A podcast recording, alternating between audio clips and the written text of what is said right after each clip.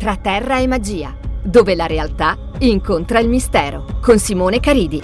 Benvenuti alla nuova puntata qui a Trattare Magia con me Simone Caridi, sempre su Radio 88. Una nuova settimana e andiamo a raccontare, a sviscerare delle nuove storie tra appunto la realtà e l'immaginazione e oggi ritorneremo un pochettino sul tema delle fiabe con un personaggio molto particolare, Sibilla Pinocchio che poi si presenterà a lei perché fa una cosa bellissima tutta legata alle fiabe ancestrali, alla poesia, eh, scusate, alle favole, ma è meglio che lo spiega lei perché è molto complesso. Quindi andiamo un attimo in musica e ritorniamo qua con Sibilla Pinocchio. Radio 88. E rieccoci qua, eh, siamo con Sibilla Pino- Pinocchio. Ciao Sibilla, benvenuta. Ciao, grazie per l'invito. Ecco Sibilla, io con te ti ho invitato perché ti ho conosciuto qualche tempo fa, parlavamo di fiabe, di storie, tu hai, fai qualcosa davvero di molto particolare, però te lo lascio spiegare a te perché la tua non è solo una ricerca della favola, ma è anche una ricerca che fa bene all'animo. È una ricerca particolare perché parte dall'ambito della medicina narrativa, quindi dalla possibilità di lavorare con gli archetipi per superare quelle che sono delle difficoltà principalmente legate alla malattia e poi tutto questo materiale che negli anni avevo raccolto è diventato qualcosa di imponente, quindi la ricerca endemica mi ha portato a trovare questi personaggi delle fiabe nei luoghi, quindi a scoprire una toponomastica e ho iniziato a creare delle mappe che sono diventati dei romanzi e che poi sono diventati dei tour letterari. Ecco, tutto questo non qua perché tu, eh, lo diciamo, sei friulana. Esatto, sono friulana, il primo romanzo di questa saga parte proprio dal Friuli, ma ha già un personaggio che ha un cognome ligure, per cui c'è questa Samuela Bacigalupo che ehm, è, un personaggio particolare perché si ritrova alla fine della sua carriera lavorativa con la pensione proprio lì a un passo, cambiano le leggi e lei si reinventa e si reinventa andando a lavorare con un ragazzo che fa app per, per poter viaggiare con dei percorsi strani. Quindi il primo è Skeleton, quindi tutti quegli ossi sacri che si trovano nelle chiese che fanno parte di draghi, perché in Friuli noi abbiamo una costola di drago, come poi si trova anche a Modena, e nel secondo romanzo arriveranno in Liguria. Ecco, quindi da qui in poi fra un po' parleremo di fiabe, storie liguri. Radio 88. Sibilla, torniamo in diretta e poi ci mm, mi raccontavi fuori onda dei draghi, co- costola, dalla costola di drago ai cuccioli di drago, una storia che tu hai riscoperto. Raccontaci un attimo perché anche da noi ci sono diverse fonti riferite ai draghi. Infatti, infatti questo è uno degli agganci che ci sarà nel romanzo, perché in Friuli Venezia Giulia c'è una costola custodita in un santuario a Udine e a Trieste invece ci sono i protei che sono degli anfibi che sono ciechi, sono trasparenti, è possibile osservandoli vedere tutto, tutto quello che c'è all'interno, quindi molto particolare. Ed erano degli animali che non si incontravano normalmente, ma quando magari pioveva molto e venivano portati fuori dalle grotte, uscivano inspiegabili questi piccoli esserini così particolari e le leggende li hanno appunto ribattezzati cuccioli di drago, per cui si trovano anche delle incisioni in cui sulle stallattiti, sulle stalagmiti ci sono centinaia e centinaia di questi piccoli draghetti. Ah, fa- ma erano, erano, considerati qualcosa di propiziatorio, di positivo o, oppure non avevano una connotazione particolare? Su Udine eh, no, non era positivo perché si parla di questo luogo particolare che adesso è una piazza ma prima era un giardino e prima ancora invece era una palude in cui chi passava moriva appunto perché c'era questo drago forse c'era qualche zanzara che portava qualche malattia, non si sa, però la tradizione parla di un drago e parla poi di un crociato che è arrivato dalla Terra Santa, tornato probabilmente a casa, che è riuscito ad uccidere questo drago e ha donato poi una costola, perché è un ex voto questa costola di drago, e quindi è riuscito a liberare la città di Udine da questo animale nefasto. Ah, che, che storia incredibile, che è un po' un animale nefasto anche per le nostre fonti, alla fin fine era così, veniva inserito esatto. il drago come per non avvicinarsi alla fonte, spaventando poi gli abitanti, i pastori, quindi c'è una connotazione tra Liguria e Friuli, Friuli da una parte all'altra dell'Italia del nord, però qualcosa di vicino c'è. Radio 88. Torniamo un po' in Liguria, Sibilla, quindi eh, raccontaci un po', eh, perché tu sei venuta qua a fare un percorso a ricercare anche qua le nostre fiabe. Cos'è che qualche storia che ti ha colpito particolarmente? Allora parto da un ricordo, perché il mio bisnonno era ligure e mia nonna mi raccontava sempre una fiaba, sempre la stessa, orale, che non ho mai ritrovato scritta allo stesso modo nei libri. Quindi la mia è stata una ricerca affettiva all'inizio e parla del gatto Maimone, che ho poi ritrovato a livello orale anche a Pigna, ma c'è una gatta. E grazie ad Andrea Scibiglia ha avuto questa illuminazione, perché non parlo dialetto ligure, e lui mi ha detto, eh ma Maimona vuol dire grande madre. E quindi da lì ho iniziato a fare una ricerca collegata alle fonti, alle grotte, a tutti i luoghi che avevano questo riferimento e in effetti la storia calza a pennello con quelli che sono i miti perché parla di un gatto che è padrone di un fiume, un gatto che vive in un palazzo con tantissimi gattini e questa è una cosa particolare, no? perché con il gattino ci sta la gatta solitamente, l'elemento femminile è sempre collegato uh, all'elemento liquido, all'elemento dell'acqua. E cercando questa fiaba ho avuto modo di scoprire tanti luoghi perché le fiabe sono proprio dei veicoli per far conoscere dei luoghi che spesso sono curativi, che hanno delle acque particolari. Quindi c'è un legame tra questo gatto e alla fine la zona di Pigna. Però il tuo, il tuo bisnonno invece di dove erano i tuoi nonni? e di Moglio sopra Lassio. Sopra Lassio, però c'è un legame comunque, si vede che... Eh, ma tramite mulattiera secondo me le storie viaggiano. Radio 88. E ritorniamo qua tra Terra e Magia, qui su Radio 88, in compagnia di Sibilla Pinocchio. Sibilla prima ci hai raccontato una bellissima storia del gatto di Maimona. E, e quindi eravamo in Valnevia, parlavi di Pigna, però c'è un'altra zona che ti è rimasta impressa perché hai trovato delle similitudini con la tua zona di Gorizia, che è la Terra Brigasca. Ebbene sì, questa caratteristica di avere poi delle città che sono state divise, no? quindi tagliate a metà e che si ritrovano in stati differenti, è stato qualcosa di molto forte perché intervistando delle persone di una certa età mi chiamavano sorella e questa cosa mi faceva molto strano ed erano molto preparati, quindi conoscevano bene la zona, i paesi vicino dicevano tu ci capisci perché tu vieni da una terra che è stata divisa come noi quindi c'era questa accoglienza molto calda, molto particolare e un'empatia proprio legata a un territorio che si trova improvvisamente ad avere un confine differente. Sì, perché ricordo per i nostri ascoltatori che la terra brigasca, che oggi noi possiamo vedere in Liguria nella zona di Triora, più sopra Verdeggia Realdo, in realtà un, un, tempo era tutta in Italia, fu divisa nel 47, una parte, quella della Varroglia di La Brigue, eh, finì appunto in territorio francese e un'altra parte finì in, in Piemonte, eh, perché il comune di Briga venne smembrato, in Piemonte rimane ancora il comune di Briga Alta, che poi in serie di frazioni. Eh, ma eh, c'è una storia che ti hanno raccontato legata alla terra brigasca?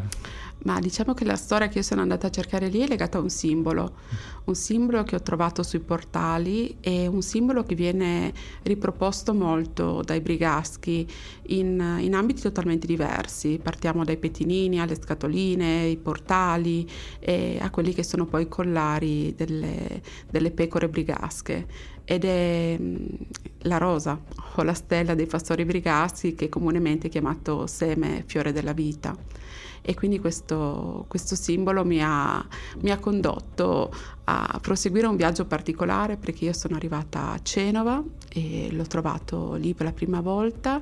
E poi piano piano ho iniziato a prestare attenzione e arrivando appunto dai Brigaschi ho avuto modo di visitare il museo di Realdo e all'interno ci sono proprio queste, queste scatoline che eh, diventavano il contenitore per i figli, il contenitore portagioie per le donne, quindi accompagnavano la vita di un tempo e le cose preziose.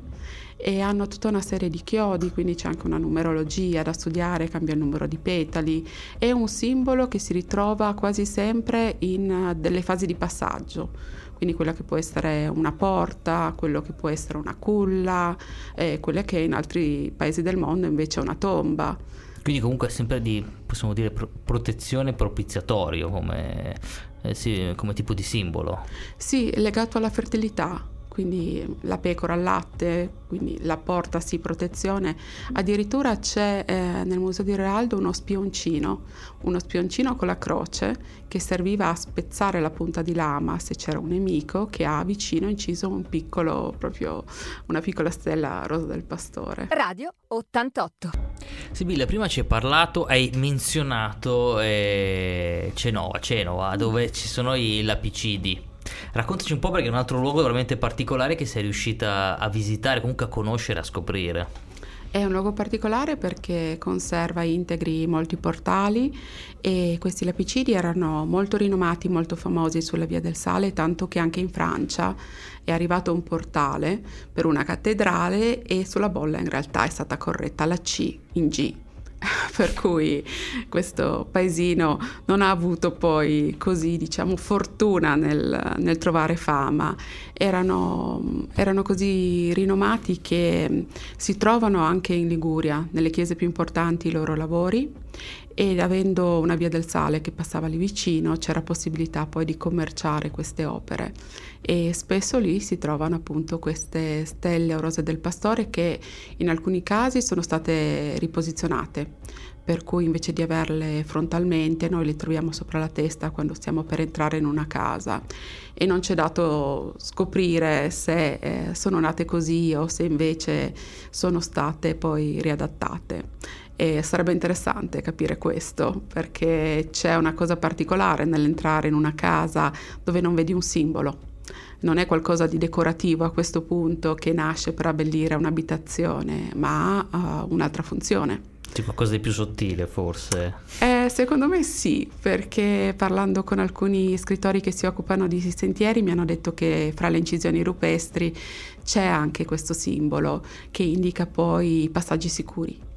E allora questo è molto interessante dal mio punto di vista. Eh no, assolutamente interessante, anche perché parliamo di un mondo, di, un, di un'epoca che noi forse abbiamo un po' perso l'importanza del simbolo, però era molto sentita e molto conosciuta. Eh, un tempo fino magari a 50 anni fa. Oggi purtroppo la modernità ci ha tolto anche delle, delle parti di sensibilità in questo senso. Ci ha tolto la possibilità di capire perché mm, quello che si trova poi sui libri è decorazione floreale, che è un termine che io ho imparato ad odiare, perché eh, arrivando su questi luoghi, arrivando di fronte a un portale, anche a Coso di Arroscia, ce ne sono molti, tu hai la possibilità di guardare la foglia, di guardare il petalo e di capire di che pianta si tratta. Allora se c'era un sapere che veniva tramandato in questo modo, era forse perché quel fiore era curativo o era qualcosa di edibile che serviva alla sopravvivenza e catalogare tutto con un nome che non vuol dire niente ci fa perdere tutto un sapere che era delle nonne, che era delle erbarie e di tutte le donne poi accusate di stregoneria. Radio 88. E quindi arriviamo alla stregoneria, un po' lei, lei lanciata lì questa, questo argomento. E cosa hai trovato sulla stregoneria? Magari qualcosa di più ancestrale, oltre alla, alla storia ufficiale, magari qualcosa di più sottile, ancestrale che continua magari anche ai giorni nostri. Ho trovato Lilith. In alcuni affreschi ho trovato Lilith, quindi un personaggio sicuramente molto antico che troviamo in realtà alla Brig e troviamo anche in Liguria ed è questo serpente che eh, capita spesso di incontrare, magari ci si presta poca attenzione, che ha una testa di donna e risulta essere la prima donna creata.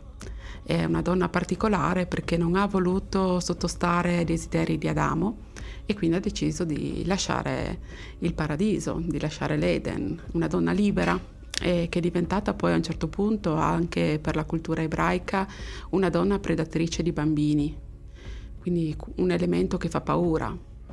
A livello antropologico è la prima strega e trovarlo all'interno di una chiesa, in quelli che sono i giudizi universali, in quello che è l'Eden con Adamo ed Eva, è particolare, non è così frequente.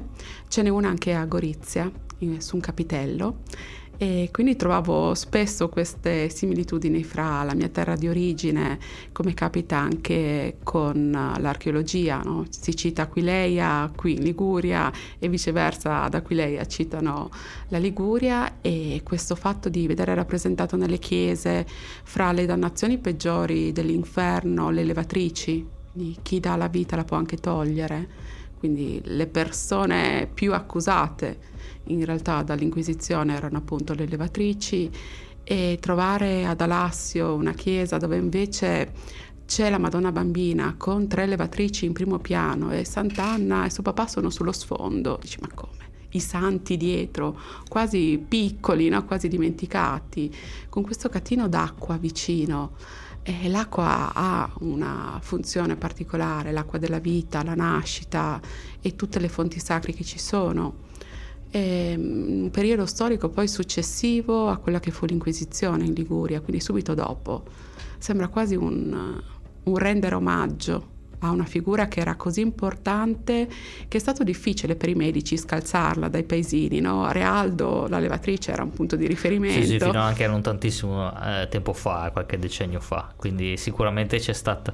Questa è una terra eh, ancora di confine, probabilmente come dirà in eh, Friuli e dalle tue parti in cui spesso si sono mischiate le cose ed è tutto arrivato dopo, quindi quello che c'era prima è diventato ancora più, ha radicato ancora di più che in altri luoghi magari più modernizzati o più industrializzati. Radio 88. E rieccoci qua a trattare magia come Simone Caridi e con Sibilla Pinocchio. Sibilla abbiamo parlato di tantissime storie, delle favole del tuo lavoro, ma c'è adesso farai a breve un evento molto importante nella tua Gorizia, proprio riferita alle favole, alle fiabe ancestrali, alle storie. Sì, è un appuntamento particolare perché sarà in via Rastella Gorizia e in quelli che sono le vetrine sfitte, i negozi che ci danno l'opportunità di gestire gli spazi, ci sarà una mostra itinerante in cui ogni spazio è dedicato a un'artista diversa che porta la primavera, la rinascita e quelli che sono i miti legati a questi archetipi, a queste fiabe. E diventa particolare perché oltre a essere a disposizione di una passeggiata, quindi senza vincoli legati alla pandemia, ha anche delle attività, quindi durante il weekend ci saranno dei laboratori tenuti proprio dalle artigiane, dalle artiste e sarà un modo per approfondire la città, perché l'idea è quella di creare un carnet de voyage facendo delle passeggiate, facendo dei corsi di scrittura, dei corsi di acquarello e tutto questo diventerà un racconto collettivo e quindi il titolo è Clessidra gira per sempre perché effettivamente ci sono alcune storie radicate che restano patrimonio della comunità e restano però qualcosa di tramandato oralmente. Da noi c'era la tradizione per la festa del papà di fare il picnic sul Calvario ed è una cosa che, che si è persa e all'interno delle vetrine ci sarà anche questo, ci sarà proprio questo picnic con tutta una serie di gioielli che ripropongono i fiori della primavera, ci saranno delle artiste che raccontano le piante attraverso degli erbari che giocano sul bianco e nero e ci saranno delle artiste che raccontano il Friuli perché è una terra che non è la loro e di cui si sono innamorate. Quindi diventa un modo per scoprire il territorio guardando attraverso gli occhi delle vetrine che sono sempre lì in attesa di qualcuno che passi. E poi ci sarà una scrittrice che si chiama Sibilla Pinocchio che si metterà in vetrina e eh, farà parte del suo secondo romanzo lì dal vivo. Ecco, eh, c'è una cosa che mi è piaciuta molto quando me l'hai raccontato la prima volta, che praticamente queste fiabe tante volte non hanno un'immagine vera e propria e quindi questi artisti hanno dovuto creare l'immagine di quel personaggio, quella fiaba, da rappresentare in qualche maniera. È stata una cosa particolare perché io non ho commissionato delle opere d'arte, sono andata sul territorio a cercare se effettivamente c'era qualcuno che aveva rappresentato questi personaggi e mi sono resa conto che ce ne sono tantissime. E per me è stato fare una collana, trovare tante perle, creare una collana perché nella memoria collettiva, nelle fiabe orali non c'è un disegno, non c'è un scritto, quindi figuriamoci un disegno.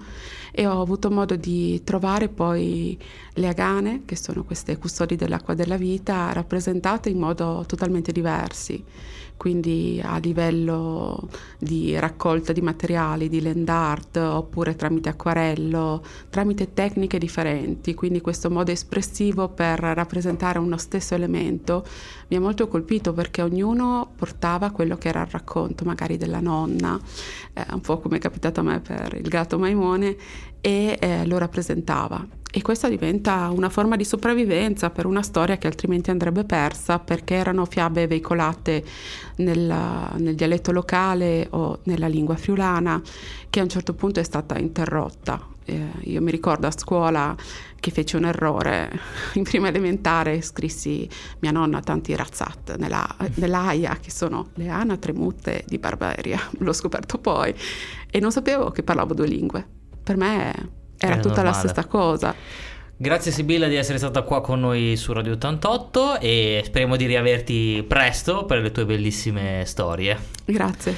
E grazie a tutti per essere stati qui con noi un'altra puntata di Tra Terra e Magia con me e Simone Caridi. Vi ricordo sempre di andare sul nostro sito di Radio 88 dove potete trovare tutti i podcast, tutte le storie di Tra Terra e Magia, così come degli altri programmi e di cercare Sibilla Pinocchio su Instagram perché ci sono sempre cose molto interessanti. Alla prossima prossima settimana.